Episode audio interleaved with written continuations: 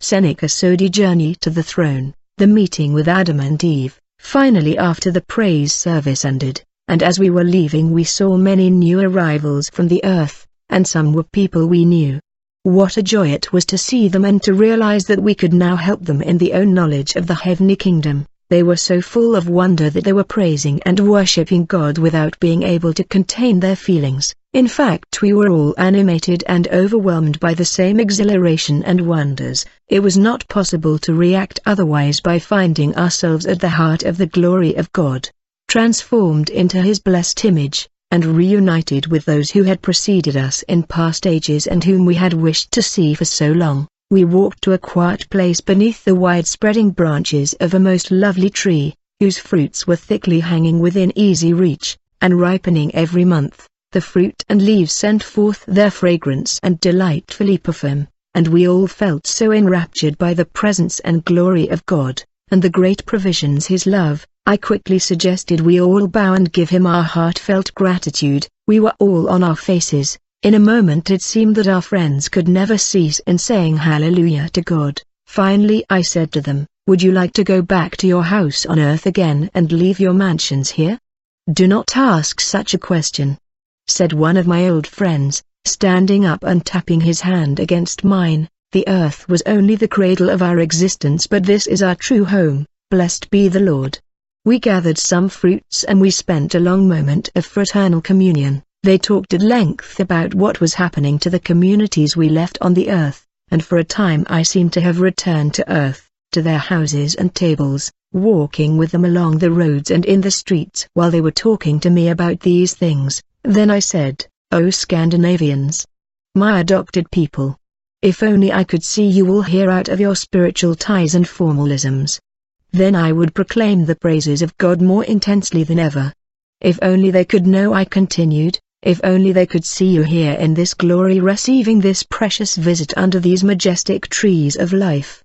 Then they would look up and say, if I had the wings of the dove, I would fly away and it would be rest. Then with the anointed vision like the martyred Stephen of old, they might see heaven opened and the glories which the Son of God has prepared for all his children. If their eye of faith could only penetrate the veil that hides the future, if they only could with apocalyptic vision and behold these glories, if they could only hear even the echo of the melodies which we have just heard, and of which Paul caught the strain, when transported to the third heaven, they would evermore say, For me to die is gain, and the privileges they have in Christ by the Holy Spirit would mean much more to them than is the case at present. Mr. Friend from Russia said to them, Your liberties here are without limits, take fruit from any tree, and as often as you desire, go where you want to go and rejoice in all that you see, all is yours and you are of Christ, and Christ is of God. We discovered that it is wise not to hurry, you must take your time as all eternity is before you. Then we bade them goodbye, saying we will no doubt often meet again, we have an appointment near the throne and we will need to go to it later. We hope to meet you at the great convocations at the throne itself. We will be greatly delighted to see you there. Then we stepped on a chariot and we were soon far out of sight or hearing of our friends. I noticed that the light of the throne of the Father greatly increased, and then we stepped off the chariot just to meet our elder brethren the patriarch whom we left some time ago. They now handed us the roll which they had prepared saying, Study carefully and compare yourselves with it. We thanked them for their great kindness. We hope to see you soon at the throne. Of course, said Abraham, we'll be there. This is something far too important for us to miss. We turned our gaze towards a grove of trees of great beauty. A number of them had a circular shape with drooping branches, much like the weeping willow on earth. When we approached it we saw two angels very beautifully dressed, seated in the middle of these trees on very pretty upholstery. They got up and greeted us by putting their hands on our heads. We salute you in the name of our God, but what do you have in hand? They asked us, we answered, it is roll given by the elders containing theology and religious matter, well take a seat. And be welcome in the middle of these trees. The perfume and fragrance of their leaves will bring you an enlightening grace as you read and study. We sat down and we were in awe, but soon the angels had disappeared. We read this sacred scroll, our joy was at its height, to know that we felt in perfect harmony with the points clearly stated in this document concerning the divine truth. Pray to God, said Bohemond, that our Bohemian brethren through the Austrian Empire and elsewhere may only have the privilege of reading what the ancients have written to us. I was just thinking the same thing myself. If the Scandinavian people, like the thousands of churches of the Americas and England could only study this orthodox code of divine doctrine, it would correct some of the modern errors and doctrinal deviations that have crept into the Christian, coming from unfounded challenges in recent years. We must absolutely preserve this roll, for it has been prepared with great care. Then we got up and we went for a long walk amid beautiful flowering shrubs, and we picked fruit that we wanted. Then we left this sweet solitude and we joined the multitudes that were heading towards the throne. We had not gone so far that many of the redeemed who approached us questioned us about the scroll. We read it to them aloud, and discussed its various doctrinal features to the high appreciation of everyone. Just at this time there came a chariot filled with ancient men, whom we had not met before. They were moving slowly, their chariot seemed more like the tally-ho or a massive automobile of an earthly model. Seeing that we were strangers and new arrivals, they at once invited us to ride with them.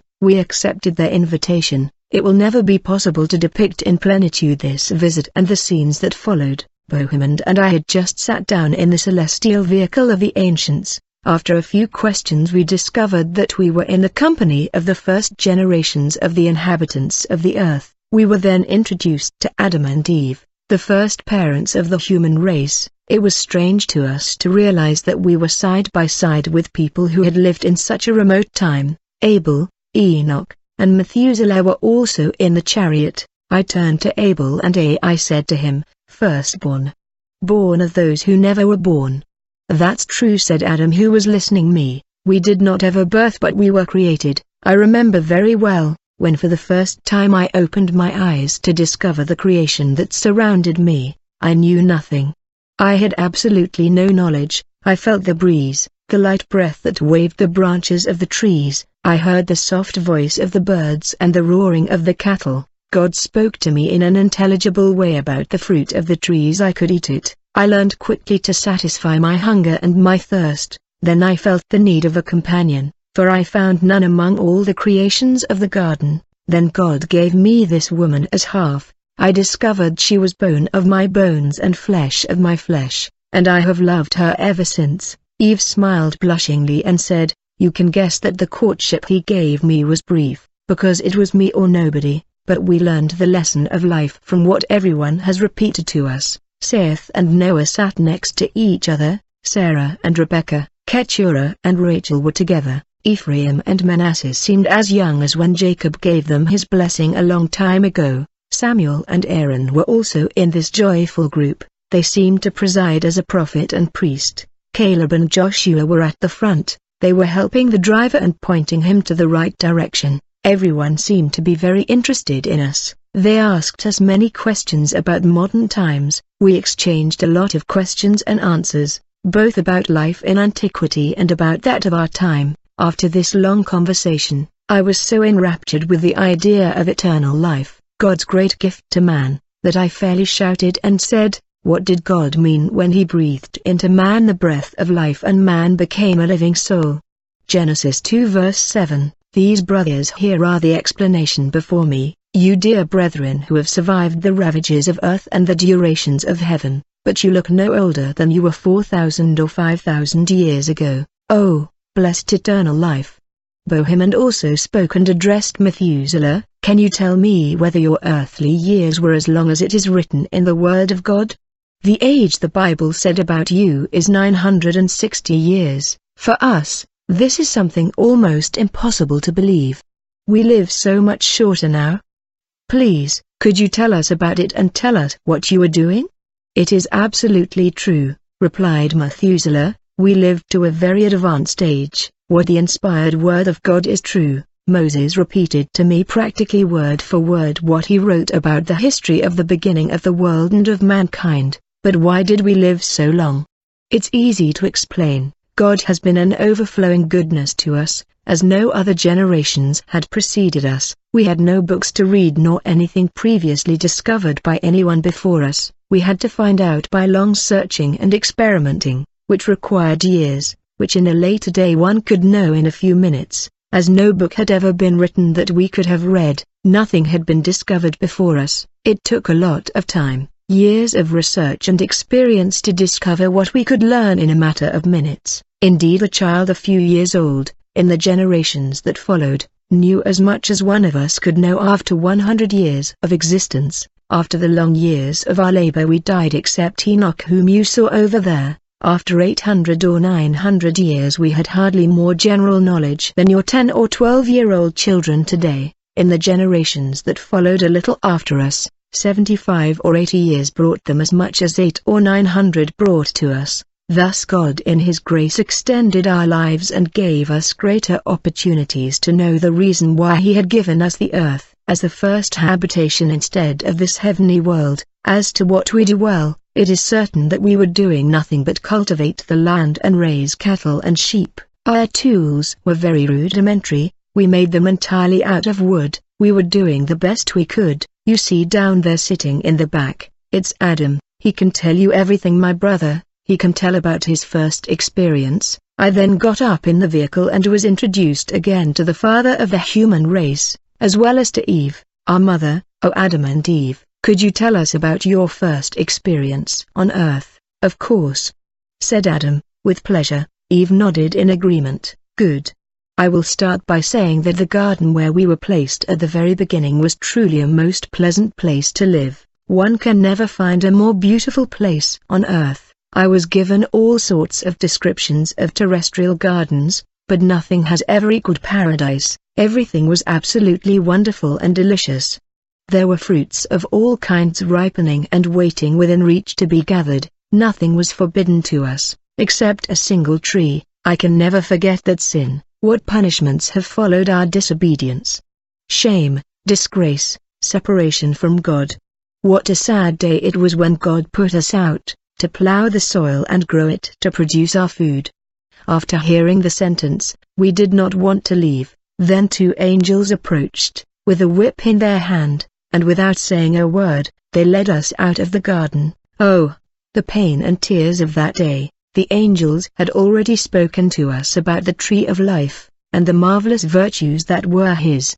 The whole garden embalmed the perfume and fragrance of this tree, the light breeze of the breeze and the whole atmosphere were as saturated with life, but death was crawling up to us. We felt the coldness of a shroud, and the crushing of a terrible punishment. We were simply not in harmony with our environment. The curse of death was on us and God had driven us out of the garden to work the land that he had similarly cursed. Did not God show you his grace and kindness by making you the promise of a Redeemer?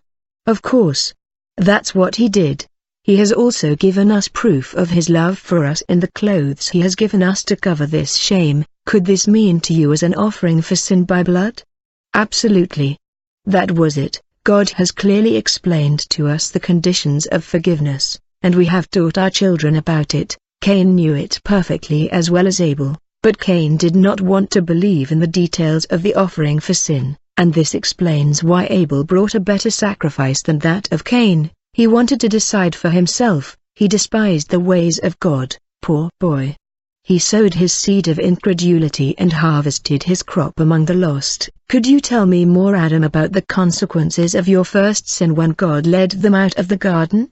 I have already told this story 1,000 times, but it is with pleasure that I will tell you again. I had understood very little before our sin, the depth of what transgression means, I know all that Moses wrote about it, and much more, and what he said is true. The words of the Apostle Paul were also true, they have been repeated to me many times. In the garden we had boundless freedom and we should have been satisfied with it, but there was the tree of knowledge, not far from the tree of life. God said, You can eat freely from all the trees except one. He had threatened us with death if we disobeyed. Why have we disobeyed? This is the most awful problem of our lives. God has let the penalty fall on us. We have become dead, subject to death. The granting of immortality has been taken away from us. We were corrupt and alienated, separated from God. we lost his image and we had neither hope nor God. It is only through its infinite grace that we have been saved, and that today we enjoy the privilege of these houses of bliss. I thanked Adam and all the others for their kindness and I said to them, we hope we can have another conversation with you, like this one, but of course, we will be happy to give it to you at the time that suits you. We now cast our eyes up the broad avenue in the direction we were going only to see it crowded with saints and angels bound for the great convocation at the throne.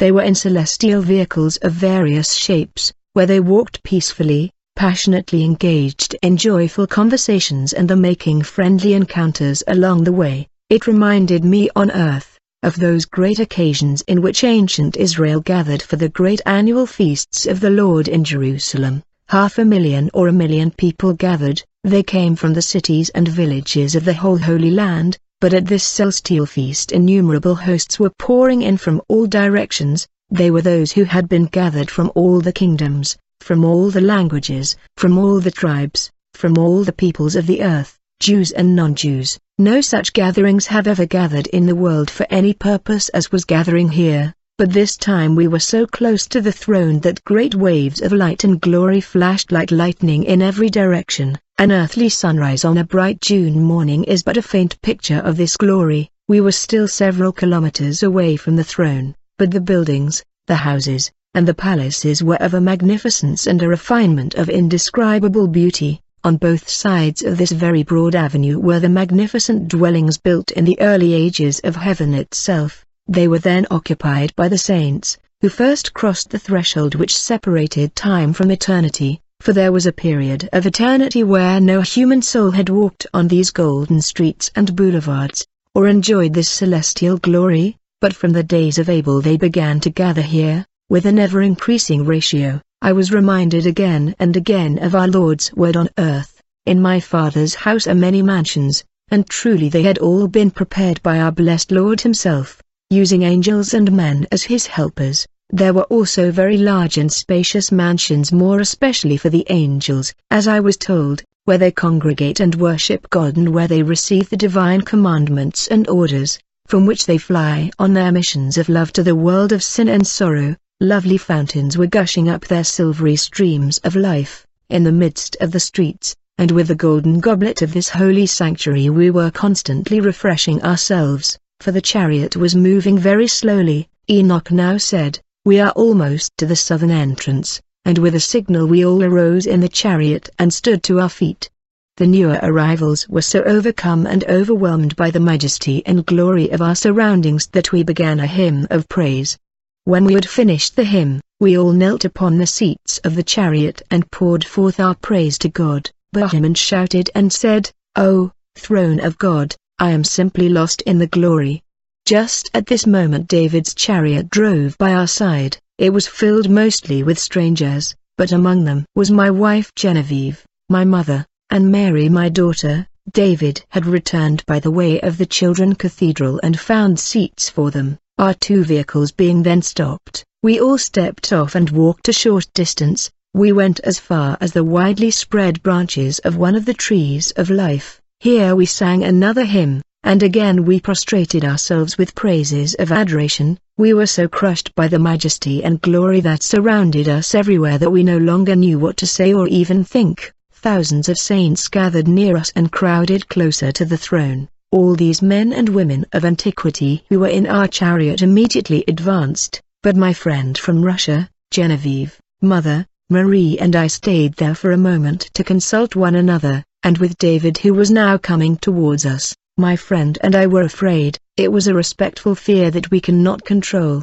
All the others felt quite at home, we tried to do the same but we felt like a tightness in our souls. The thought of soon standing beside the throne and looking in the face of the great Jehovah made us think deeply of our preparation. Let's get back to the multitude, said David. My mother said if we are separated during the great gathering, we shall meet at the banquet which will follow the great convocation. The splendors of the throne itself go far beyond anything I can say to describe it. As we came closer and closer to the center of the city and to the throne of the Father, powerful waves of light and glory came constantly and passed over us.